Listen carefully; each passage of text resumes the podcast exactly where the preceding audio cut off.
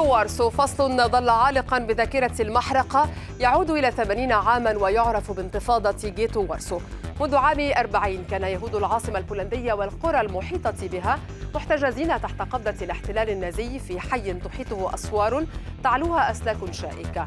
يعيش 400 ألف شخص في ظروف غير إنسانية من الجوع والعطش والأمراض. في عام 42 بدأت عمليات التوقيف والترحيل إلى معسكر الإبادة تريبلينكا بعد مرور عام بقي 60 ألف فقط على قيد الحياة في الجيتو. من بينهم ماريك إدلمان مؤرخ سرد شهادته في عام 93 نستمع. جلب حبات بطاطا أو بعض الغذاء إلى أهلهم. كان عالمان مختلفين تماما. هنا عالم الجوع والمحكوم عليهم بالإبادة وهناك عالم صعب ولكنه عالم الأحياء. في عام 1943 كان عمره 24 عاما. أصبح أحد قادة الانتفاضة في الجيتو. وفي التاسع عشر من نيسان إبريل عشية الفصح اليهودي اقتحمت القوات الألمانية الحي لترحيل من تبقى على قيد الحياة. إلا أنها اصطدمت بمقاومة شرسة من عدة مجموعات ثائرة. اشتباكات استمرت ل 28 يوما. وفي السادس عشر من أيار مايو من عام 1943 تم القضاء على الانتفاضة وتدمير الجيتو وإضرام النيران فيه. وكأن الهدف هو محو أي أثر للسكان اليهود.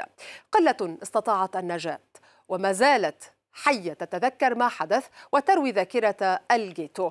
في هذه الحلقة تلتقون واحدة من هؤلاء. تعيش اليوم في باريس فيما تطرح تساؤلات حول ما تبقى من هذه الذاكرة في وارسو اليوم. وبعد ثمانين عاما وفي ظل حقبة يتولى فيها أقصى اليمين المحافظ زمام السلطة في بولندا. تذكرة عودة إلى جيتو ورسو.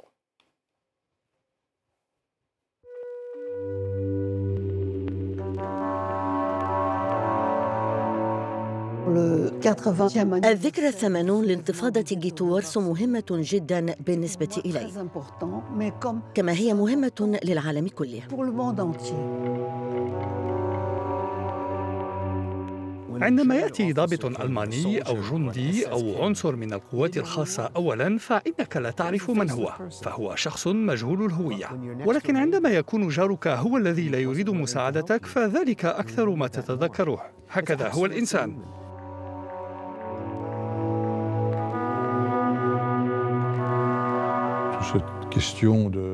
عندما تترك فيك الذاكرة أثرا قويا الانتقال إلى الجيل التالي ليس بالضرورة سهلا أيضا.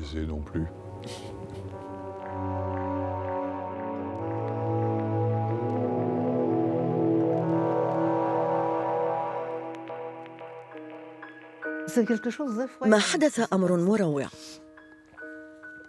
لا يمكن تخيله.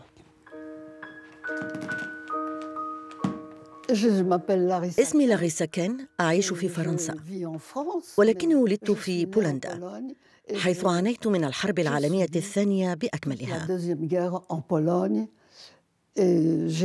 حبست في جيتو اليهود في وارسو حيث تمكنت من الفرار بالصدفة.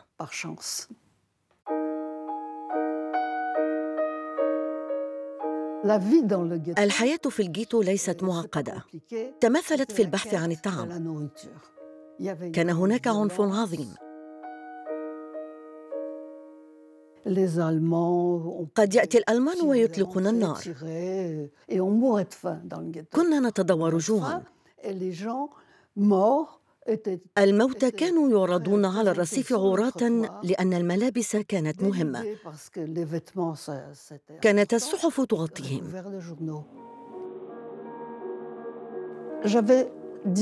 كنت في العاشرة من عمري. عندما كان معسكر تريبلينكا جاهزاً.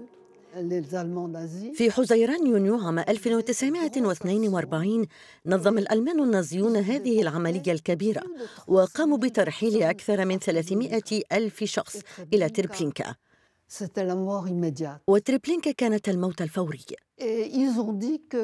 قالوا إن الأشخاص الذين يعملون لديهم لن يتم ترحيلهم. حتى أنهم قدموا شهادات. اضطرت والدتي إلى المغادرة للمناوبة الليلية. توسلت إليها أن لا تغادر. ثم غادرت. ولم تعد. إنه أمر فظيع بالنسبة إلى طفل يرى أمه تغادر ولا تعود لقد رتبوا هروبي. كان علينا أن ندفع للشرطة التي تحرس الجدار. وضعنا سلما ضخما للصعود على ارتفاع ثلاثة أمتار من الجدار. وانتهى بي الأمر بالقفز في الثلج ولم أتعرض للكسر. كان صديق عمي ألكسندر هناك وأخذني إلى منزله. تلك الليلة تمكنت من تناول الطعام حتى الشبع. حتى أنني ما زلت أتذكر ما أكلت.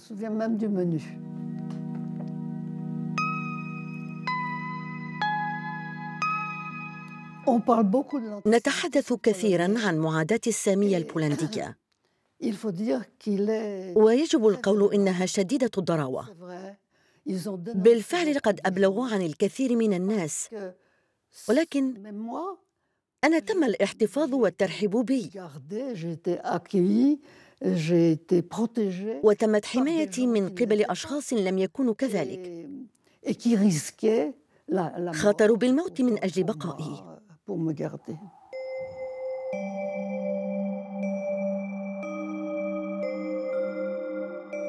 غالبا يحدثنا الناس عن طي الصفحة.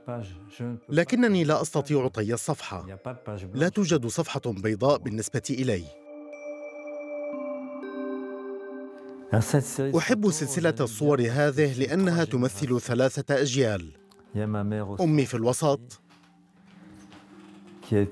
ونحن نحيط بها. كانت من المعتقلين في جيوتو وارسو لقد تم القضاء على أسرة والدي بأكملها وعائلة أمي أيضا.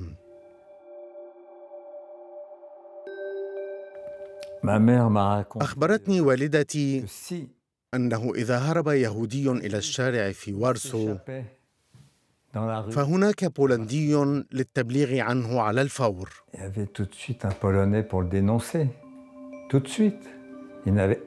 لم تكن لديه فرصة للنجاة. هذا ما أتذكره للأسف. البولنديون أنفسهم عانوا بشدة من هذه الحرب. ومن دمار هائل أصابهم. خسروا ملايين القتلى أيضا. ولكن يجدون صعوبة بالغة في إدراك أنهم كانوا ضحايا ومذنبين.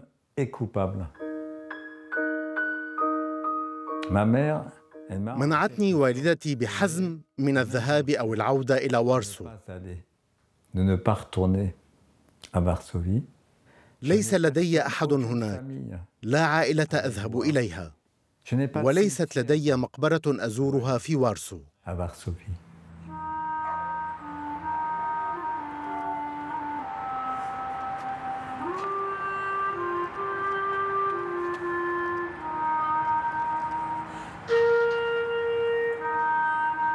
في الأول من أيلول سبتمبر عام 1939 اندلعت الحرب العالمية الثانية. كان هناك ثلاثة ملايين ونصف مليون يهودي في بولندا.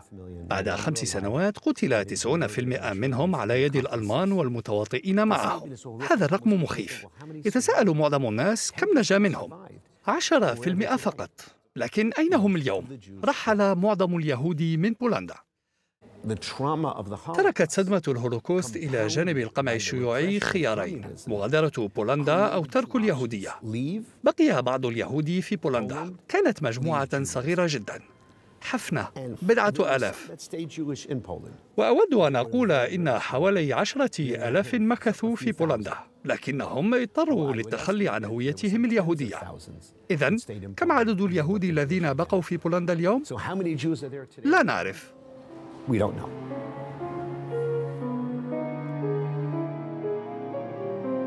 تم تدمير حي اليهود في وارسو بنسبة 99%. نجا عدد قليل فقط من الأشخاص. هل ما زلنا نتذكرهم؟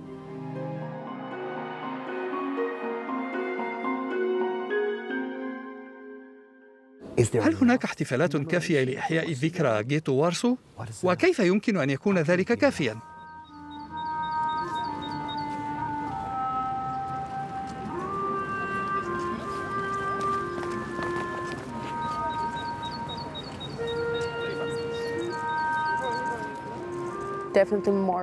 يجب أن يدرك المزيد من البولنديين أنه من المهم المشاركة في هذه الاحتفالات. الناس من حولي يعرفون هذه القصة ولكن الجميع لا يعرفها.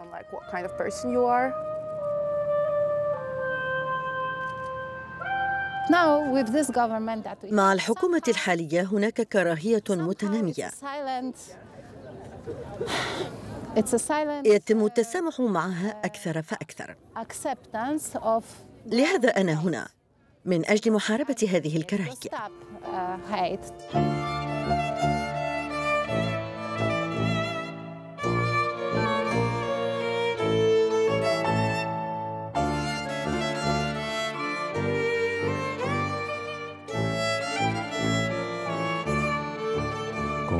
عندما أرى مقتطفا من نصوص والدي عندما أرى صورته بين هؤلاء الأشخاص الاثني عشر كان هناك عدد قليل. اثنا عشر شخصا من أصل أربعمائة أو خمسمائة ألف شخص في الجيتو في البداية ثم خمسون ألفا في النهاية. أولئك الذين كانوا محظوظين بما يكفي ليكونوا قادرين على ترك رسالة مكتوبة. أرادوا أن يقدموا شهادة بترك شيء ما. إنه نوع من الارتباط مع والدي الذي أصبح رجلا هادئا بعد الحرب.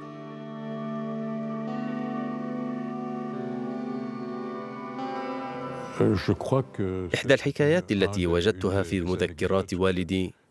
عندما يتمكن يهودي من الهرب أو الاختباء أو الخروج بطريقة ما من الجيتو كان البعض يساعده ولكن كان هناك أيضا المعادون. اوغاد يأخذون يهوديا إلى زاوية الباب ويقولون أنزل سروالك وإذا كان مختونا فسيكونون سعداء بتسليمه إلى البوليس السري الألماني مقابل مكافأة. كانت هناك أيضا سلسلة من عمليات الاتجار الدنيئة. كان هناك أبطال وكان هناك أناس خسيسون. وأعتقد أن والداي كانا يتساءلان عما يجب فعله بكل ذلك.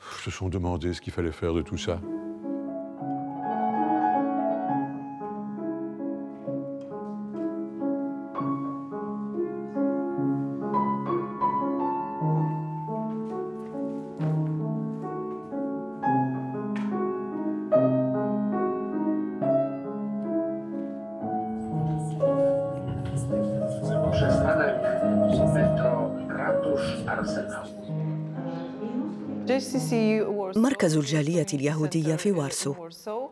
تم إنشاؤه قبل عشر سنوات. كانت هناك حاجة حقيقية لهذا المكان لأن الجالية اليهودية في بولندا كانت في الظل لسنوات نوعا ما مختبئة. لم نتمكن من رؤية بعضنا البعض ونشعر أن هذا المكان مخصص لنا. نحن جالية يهودية صغيرة في وارسو. مجتمع متنوع للغاية. ليس كبيرا ولكنه نشط للغاية.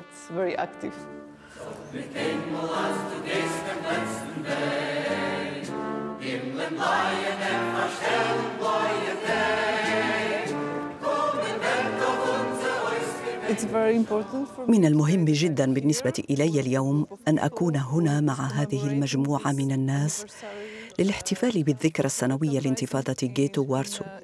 وبشكل مستقل لا علاقة له بالاحتفالات الرسمية. أعتقد أن الحكومة لا مكان لها هنا لأنها تستخدم نفس آليات التمييز كما كانت من قبل.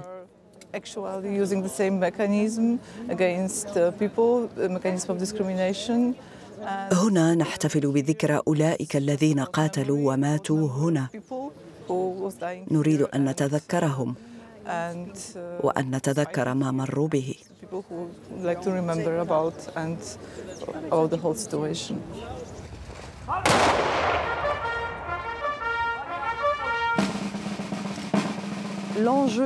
غالبا ما تكون المراسم لشرعنة النظام الحاكم. وكلما كان نظام ما مستبدا ويميل لاستخدام معاداة السامية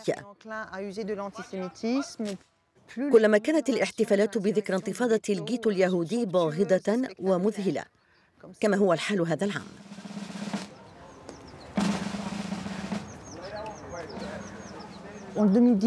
في عام 2018 أقر البرلمان البولندي قانونا يعاقب النقاش العام حول دور بولندا في الهولوكوست.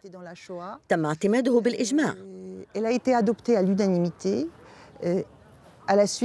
وبعد فضيحة دولية تم إلغاؤه أيضا بالإجماع. لكنه أثمر حيث أرهب الباحثين بشكل خاص. وأخيرا لم يعد النقاش العام المفتوح حول هذه القضية مطروحا في بولندا.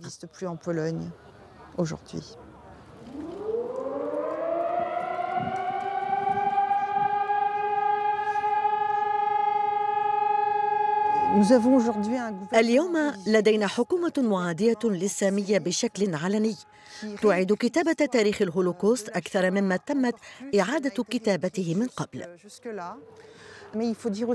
لكن يجب القول أيضا إنه عامل يضمن شعبية هذه الحكومة التي تقوم على معاداة السامية. وهذا لا يعني أن جميع سكان بولندا معادون للسامية. ولكن الأغلبية الحاسمة تشارك في هذه الرؤية للأمور.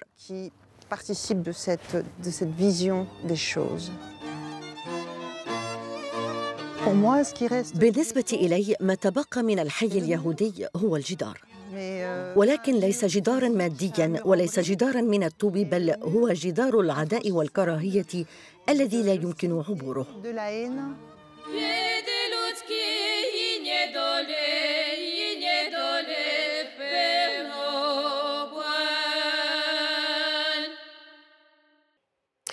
نهاية هذه الحلقة من تذكرة عودة. شكرا لكم على المتابعة وإلى اللقاء.